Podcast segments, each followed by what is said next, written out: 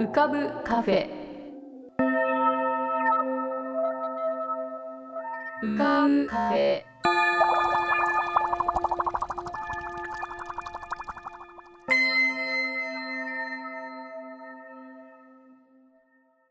2023年3月17日。こんばんは。癒しのアートラジオ浮かぶカフェシーズン8へようこそ。カフェ店主の幸代です。浮かぶカフェでは月みたいにぽっかり面影みたいにぼんやり飛行船みたいにゆったりアイデアみたいにパーッといろんなものが浮かぶことになっております。少し浮かぶこともかなり浮かぶこともございます。地上では不自由なあなたもここでは自由です。重いもの硬いものは入り口で脱ぎ捨てて軽くなってお過ごしください。今日も浮かび上手なお客様の素敵な声をお届けします。ではごゆっくりお過ごしください。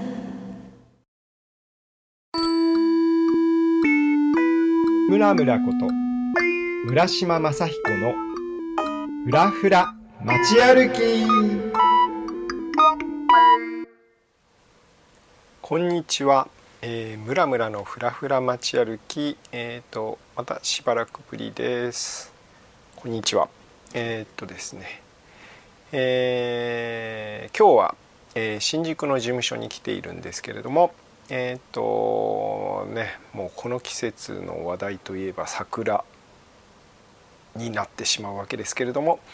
えー、と前回にお話しした、えー、近所のですね新宿御苑の、えー、年間パスポートを買ったと言いましたけれども、えー、とこのところ毎日新宿御苑に行っています。お昼頃にねお昼を食べてからみたいな。はい。で東京は、えー、3月14日ん？水曜日かな？ん？水曜日じゃないな。火曜日。火曜日に、えー、開花。桜が開花したそうです。はい。で新宿御苑もね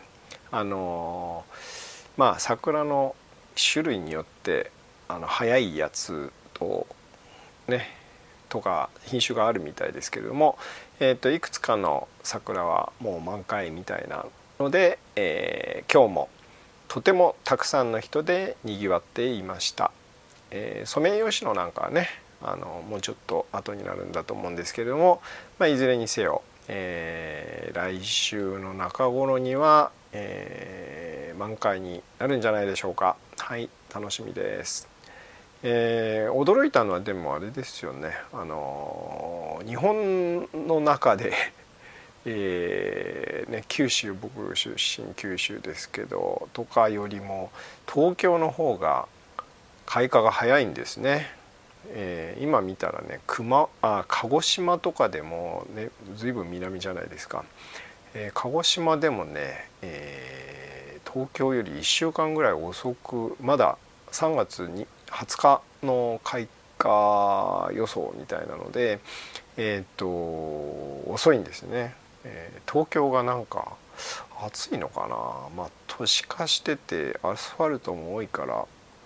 暑いんですかね。うん。謎です。はい。えー、はい。まあそんなとこなんですけどもまああの年度末というのもあってですねなんとなくあの仕事的にもバタバタバタバタとしていたんですけれどもえー、まあ今には映画も見に行かなきゃなという感じでおりました。でまあこの間見たね、えー、普通のロードショー、リバイバルロードショーというかちょっと遅れたんですけどあの随分前に見て好きだったあの、えー、映画を見に来ました。二十数年ぶりかな？30年ぶりかな？30年ぶりってことはないか。えー、ん？でもそうか。うん。あのナンニ・モレッティというイタリア人の映画監督のですね「えー、親愛なる日記」というのをえー、見てきて、えー、まあ三歩魂にまた火がつくような感じでしたけれども確かにこれそうだな、えー、今見ると1993年の映画ですね。まさに30年前の映画ですね、まあ、日本で公開のは多分、それより2年ぐらい遅くなるってたと思うんですけどもあやっぱり日本公開は1995年ですね。はい。えっ、ー、とまあ皆さんご覧になったことあるななまあない人が多いかな。はい。えっ、ー、と息子の部屋とかねまあ最近だと息子の部屋はカンヌで賞を取ったのかな。とかのまあ今ではもうねおじいちゃんの域に達してますけれども、えー、ラニ・モレッティという監督の、まあ、代表作ですね。まあこのあの「シアナル日記」「カロ・ディアリオ」あのねえー、という現代ですけれども、えー、そのモレッティ自身がね、まあ、役者でもあるので、えー、自分自身が出て監督している作品ですけれども、えーと、4つの話に小話に分かれていて、えー、最初はね、えー、夏のバカンスシーズンの、えー、モリティが暮らす、えー、ローマ市内をね、えー、ベスパで巡る、まあ、話から始まるという感じです。まあいつもね、えー、住み慣れた町だからそのねコロッセオとかあのねいろいろその、えー、観光地的なところは全く出てこなくて、えー、なんかこうずいぶん前に開発された郊外の住宅地とかねあの古い方のね19世紀かなの住宅地とかを巡ったりして、えー、最後は、えー、なんだろうあれは、えー、海岸？海沿いに出て、えーまあ、そこにねえっ、ー、とあれで、えー、映画監督で作家であったあのパゾリーニの墓がねあのコンクリートで作られたなんか墓があるんですけどそれがコンクリートだからねなんか朽ち果ててこう鉄筋がむき出しになったようなのが最後に出てきて、えー、まあパゾリーニへの、まあ、目配せというか、まあ、そういうのも含んだような、えー、第1話でした。まあねそこジェニファー・ビールスが出てくるんですよね。でモリッティがね今あの、えー、フラッシュダンスみたいに僕は踊りたかったんだみたいなことを言ってねなんかすっとんきょうにこう、えー、歌を歌いながら踊ったりしてでなぜか、えー、ベスパで街の中ローマの街を、えー、流してるとですねジェニファー・ビールス本人が出てくるという別に踊りもしないんですけどあのなんじゃこりゃっていう感じの、えー、第1話です。まあ、その他にもねえっ、ー、と南の方のその、えー、あれはエオリエ諸島っていうんですかねあの、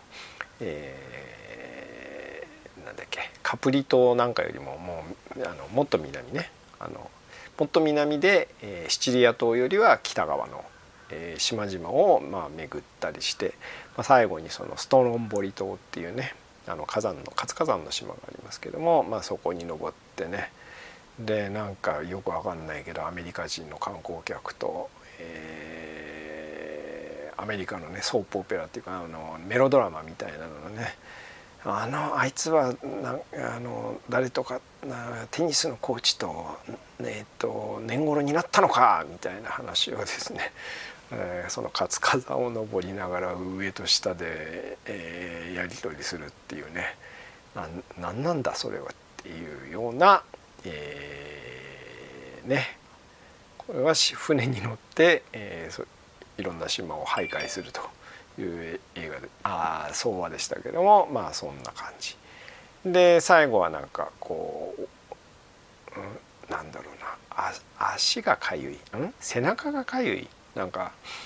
あの体がね痒くてしょうがなくて、えー、お医者さんを巡るというようなお話で、えー、最後に、えー、まあなんか漢方かなんかで回復するのかな、えー、それで、えー、はいあのやっぱり朝起きた後に1杯目に飲む水が美味しいみたいな。なんかああそんなラストだったね っていうことを、えーと、振り返っていました。はい。えー、この解説で、えー、この映画を見に行きたい気持ちになるんでしょうか。あならないような気がしますけれども。でも多分ねこれ結構人気がある 映画だと思うんですけれどもね。はい、えー、はい。そんなところで、えー、これからねみんな桜を楽しみましょうということで、えー、今日はここまで。ではではではでは。では、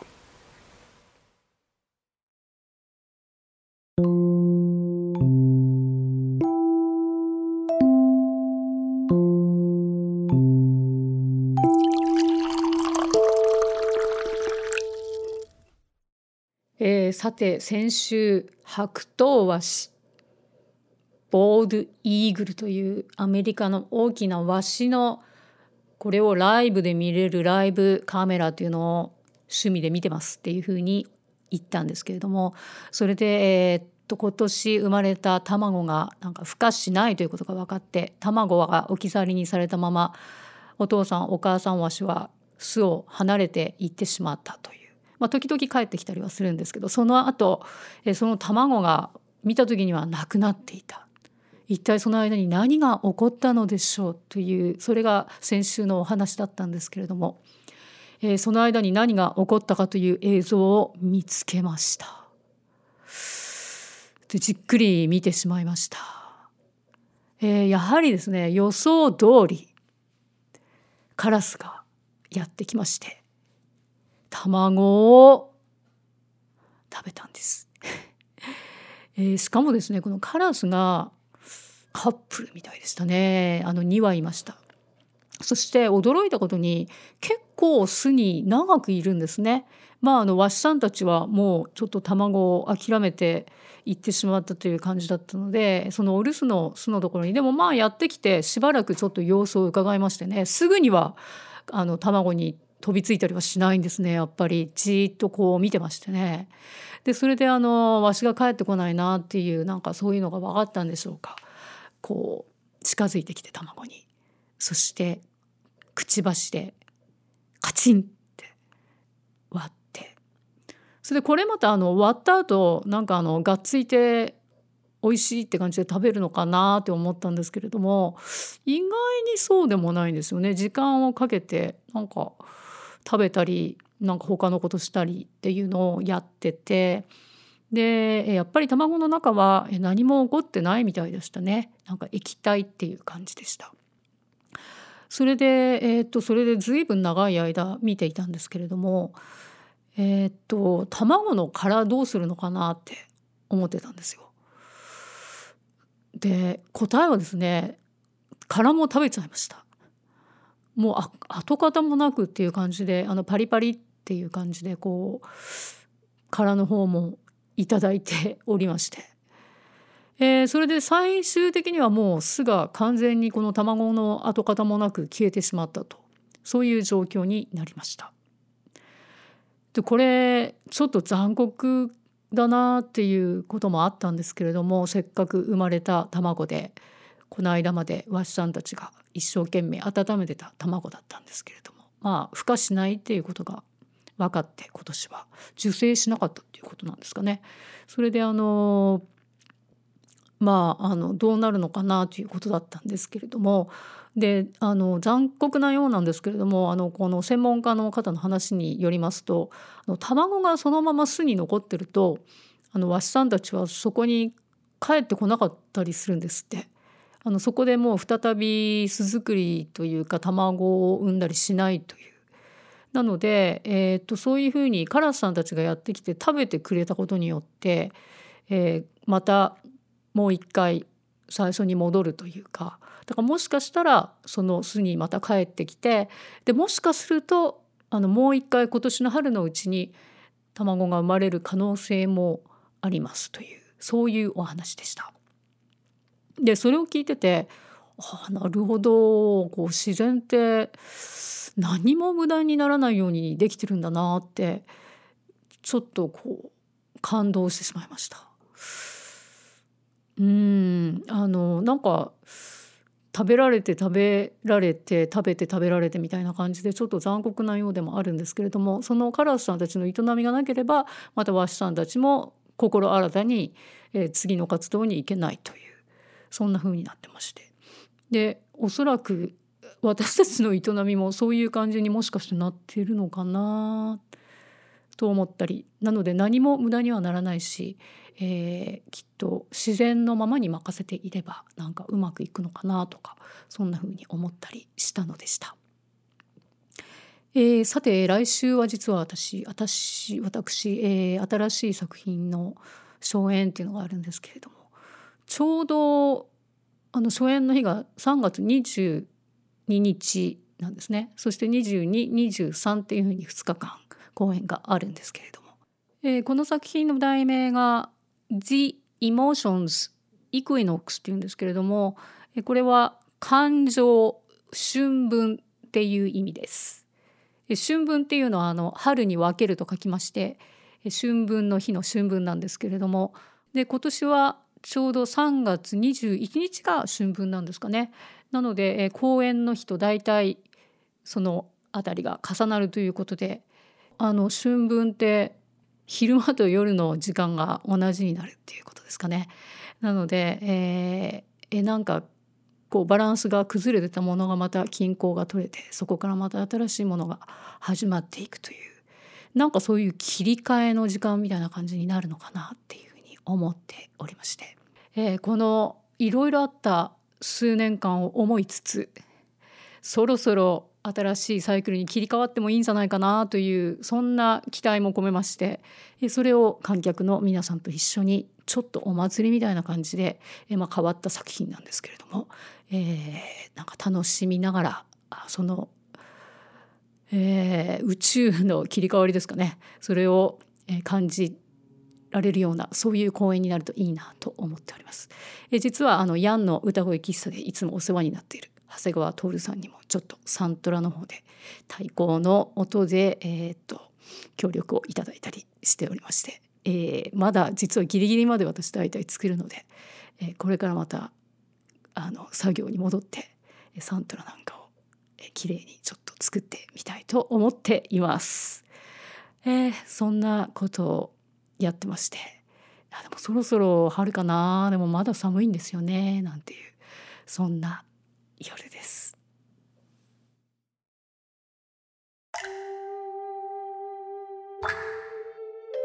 桐竹門富こと富さんのぷかぷか温泉独り言。えー、皆さんお元気でお過ごしでしょうか？本日もぷかぷか温泉にご入湯いただきまして誠にありがとうございます。今は大阪の自宅にてぷかぷかを録音しております。えー、本日は快晴の空でございますが、夜になるとちょっと曇ってきて雨も降りそうな大阪であります。えー、巡業もですね、えー、前半が終わりまして、えー、昨日と今日ちょっとですね、休みで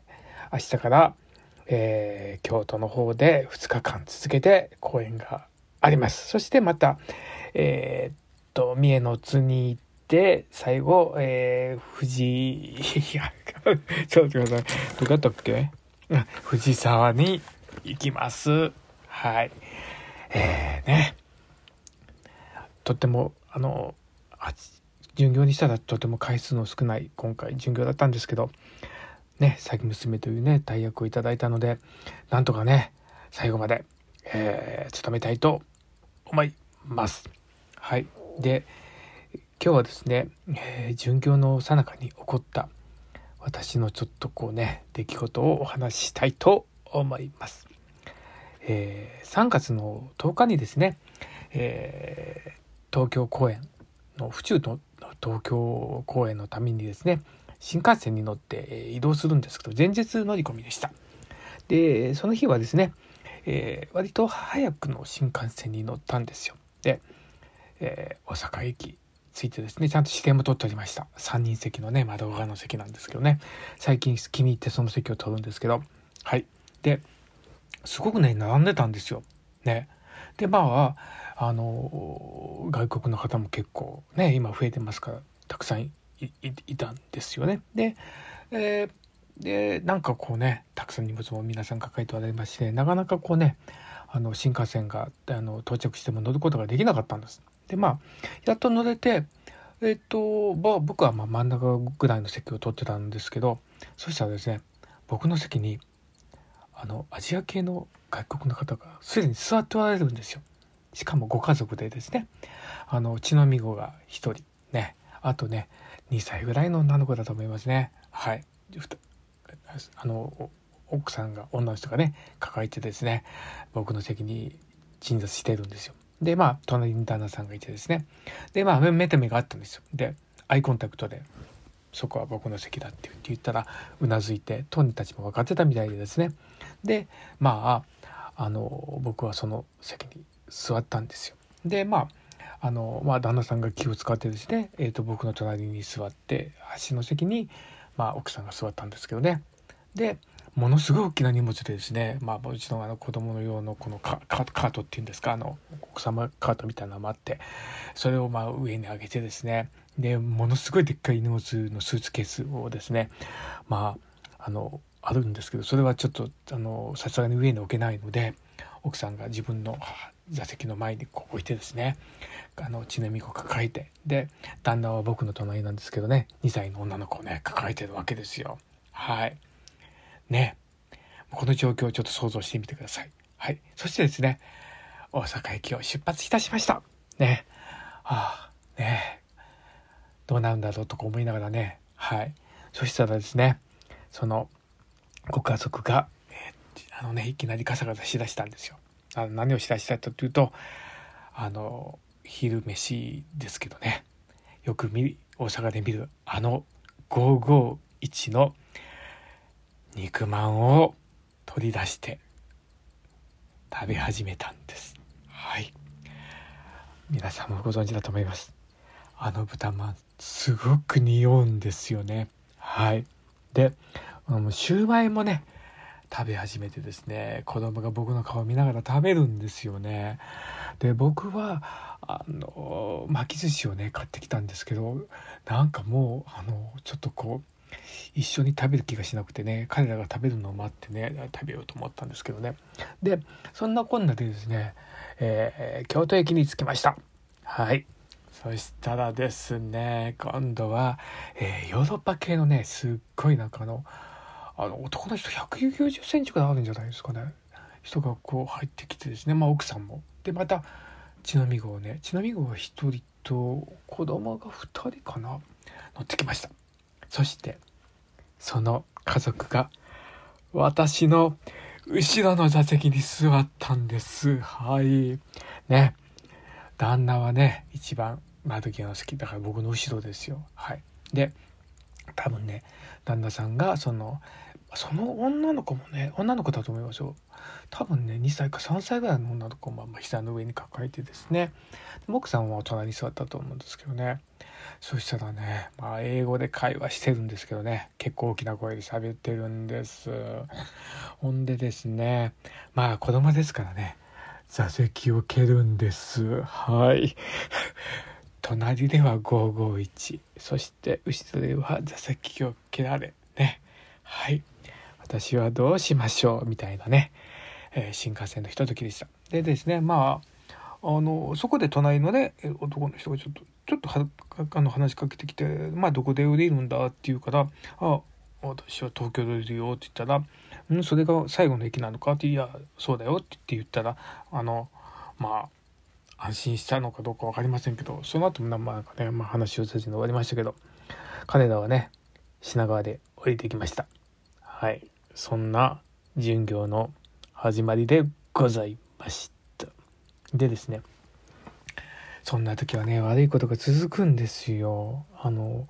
僕ねあのすごい激しりが結構あってそのためにねあのナイトピースっていうんですかね。あのあの寝る時にはめるやつがあるんですけどね。それをまあねあのこうまあしてるんですよ。でその日もねそれをこうまああの東京のアパートについてですねこうまああの殺虫っていうかこうつけてたんですよこう殺菌するっていうんですか。でそれをこうまあやってた時にですねちょっとふっとねあの手が滑ったんです。そしたらあるとこに落ちてしまったんですはいトイレの便器の中にライトピースが落ちてしまってイエーイもうしょうがないのでまあもちろんそれねあのそれ一つしか持ってませんからあのもう一回水洗いしてあの殺菌のやつでですねつけてですねあのしょうがないですよ。それうん1時間ぐらいつけてあのやりました。はい。ねえ。まあね他にもね失敗もあるんですけどそれはねえっとねあのアンティークとちょっと机をやっとねあの買ったんですよね。買ったってこと？メルカリで落としたんですよ。ちょっと欲しかったので。で今まで20年以上使ってた丸いテーブルがあってそれもまあ気に入ってはいたんですけどあの足がね入らないんですよね。こう引っかかってね。そういう構造のテーブルだったので、まあ、いつかアンティークのねあのテーブルがね、出たら欲しいなと思ったんだけどちょうどねサイズピンがぴったりのやつが来たのでそれを処分することにしたんですけど。でまああの粗大ごみになるので電話をしてですねそしたらあのあの何券っていうの？クククーポン券とは言わないけどその処理するためにお金がかかるんですよね。でそれをまあ僕は僕は貼ってあの出してたらですねその日のね朝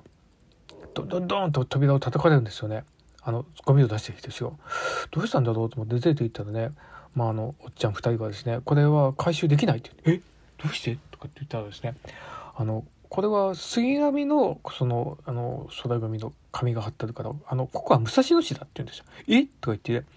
あの僕がその粗大ゴミを処理するための買ったのが、まあ、近くのローソンなんですけどそこは杉並なんですよ。で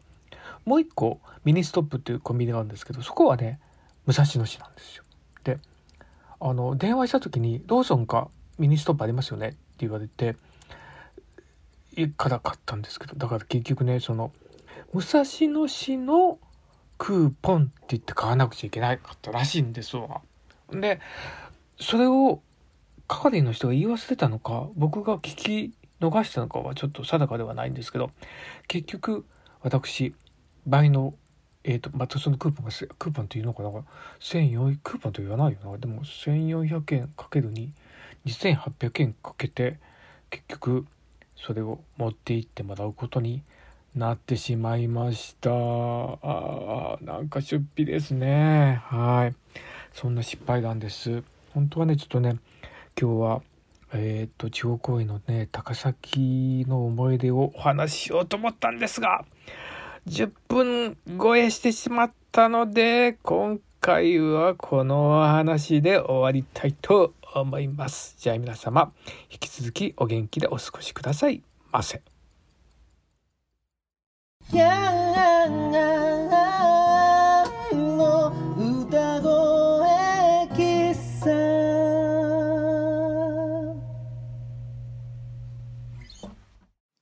ー、皆様おはようございます。こんにちは、こんばんは。長谷川徹でございます。ヤンでございます。えー、これが3月17日の配信ということで、すっかり春じゃないですか、皆さん。えっ、ー、と、でもまあ、三寒四温とはよく言ったもんでね、あったかいなーと思ったら、こう、夜寒いなーみたいなね、夜もあったかいなーと思ったら、なんか雨降っちゃったらああ朝も寒いなみたいな。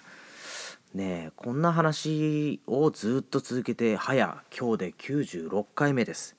96回ずいぶんやりましたね。あのー、こんなにやるとは思ってませんでしたまあどうやって終わるのかなということも全くイメージしなかったですけどなんかいよいよ100回行こうっていう感じですよどうです ?1 回から聞いてる人います？いらっしゃいます？あ、本当ですか？ああ、本当ですか。いやー、既得な方ですね。1回から聞いてる方。あのー、というわけで、今日なんかね、あのー、今これ3月の16日に撮ってますけども、あのー、今日ちょっとあったかかったんでね、久しぶりにこう公園をね、散歩したりしてみたわけですよ。あの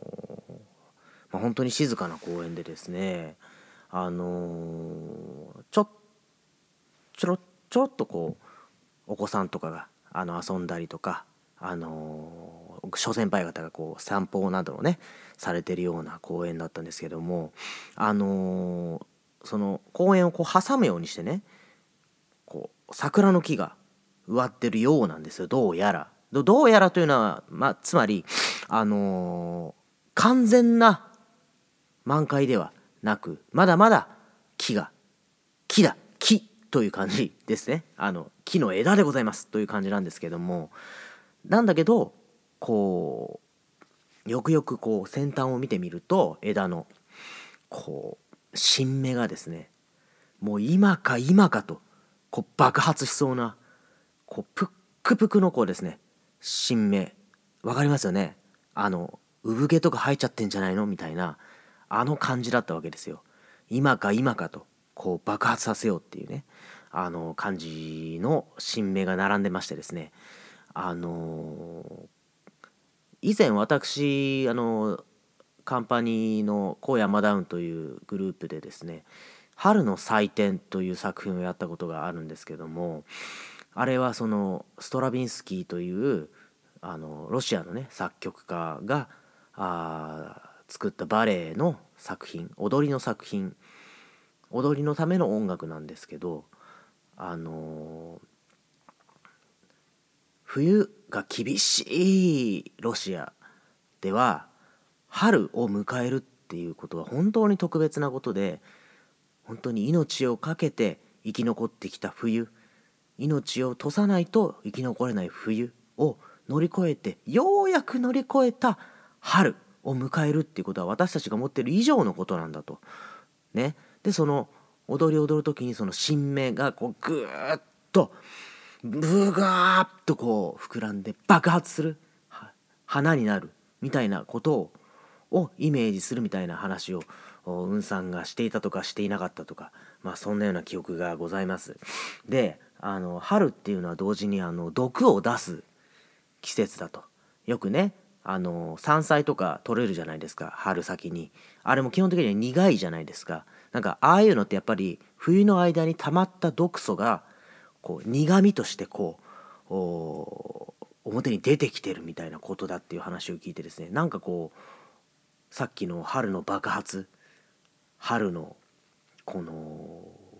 うわっとしたエネルギーっていうものにその山菜は苦いっていうこととその春は毒素を出すっていうことがこう私の中では結構つながってなるほど春となるほどね春とこう思った記憶がありまして何かそうそういったものを感じさせるまさにこう今にもフェスティバルが起きそうな新芽でございましたでちょこちょこっとねところどころ実はやっぱ待ちきれず暴発爆発してるお花が咲いているところもあったりしまして何かこう春春じゃないということを久しぶりに感じたそんな日でございました。というわけで本日はですねちょっと久しぶりにインストインストゥルメンタル。でギターでちょっと桜っぽい感じを弾いてみました。ちょっとやっぱりねあのー、ギタリストじゃないもんであのー、すごい下手くそっていうかちょっと雑な感じも出ちゃってるんですけども、まあ、その辺はご愛嬌と春のご愛嬌ということでちょっと春っぽさを少しでも感じていただければ毒っぽさをねあのー、いいかなと思いますね。ちょっと是非お聴きください。春桜新芽です。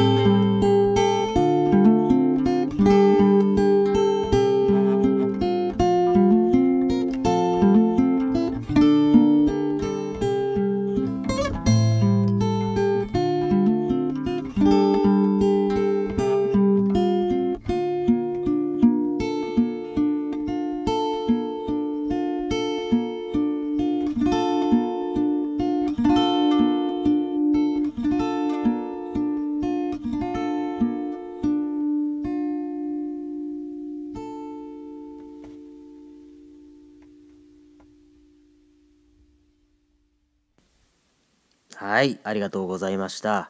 えー、桜っぽいですか？どうですか？どうでしょう？皆さんは何を思いましたか？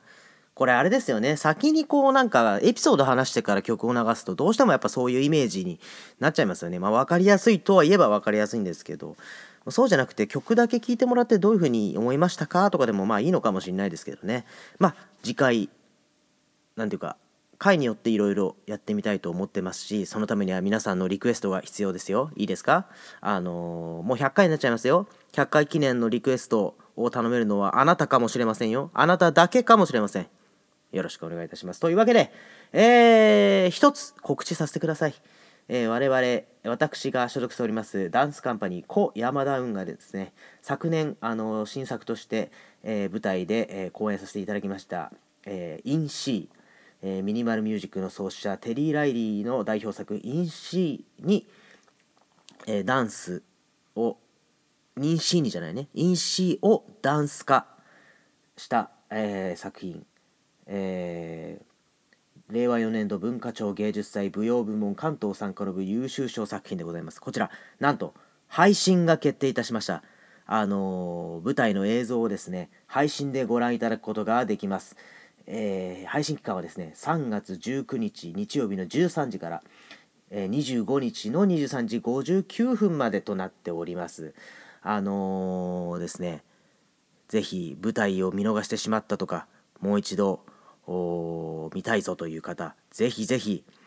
あのこの配信であしかもですねその見た方もその映像だとどういう風に見れるのかっていうのはまた違いますからね。あのそれをぜひ楽しんでいただければと思います。本当に短い期間ですので1週間だけなのであのぜひ配信でもインシーご覧いただきたいと思っておりますのでよろしくお願いいたします。はいそれではまた次回お会いいたしましょう。長谷川徹でした。ヤンでした。ヤンさんのヤンの歌声喫茶へのリクエストは、e メールアドレス、浮かぶカフェ at gmail.com、ukabucafe at gmail.com、または番組ホームページの投稿ボックスより、ラジオネームを添えて、ヤンさんに歌ってほしい言葉や文、その他様々なお題をお送りください。そして番組へのご感想やリクエスト、ご常連の皆様へのファンメッセージも、ラジオネームを添えてぜひお送りください。それでは浮かぶカフェ。また次回のご来店をお待ちしております。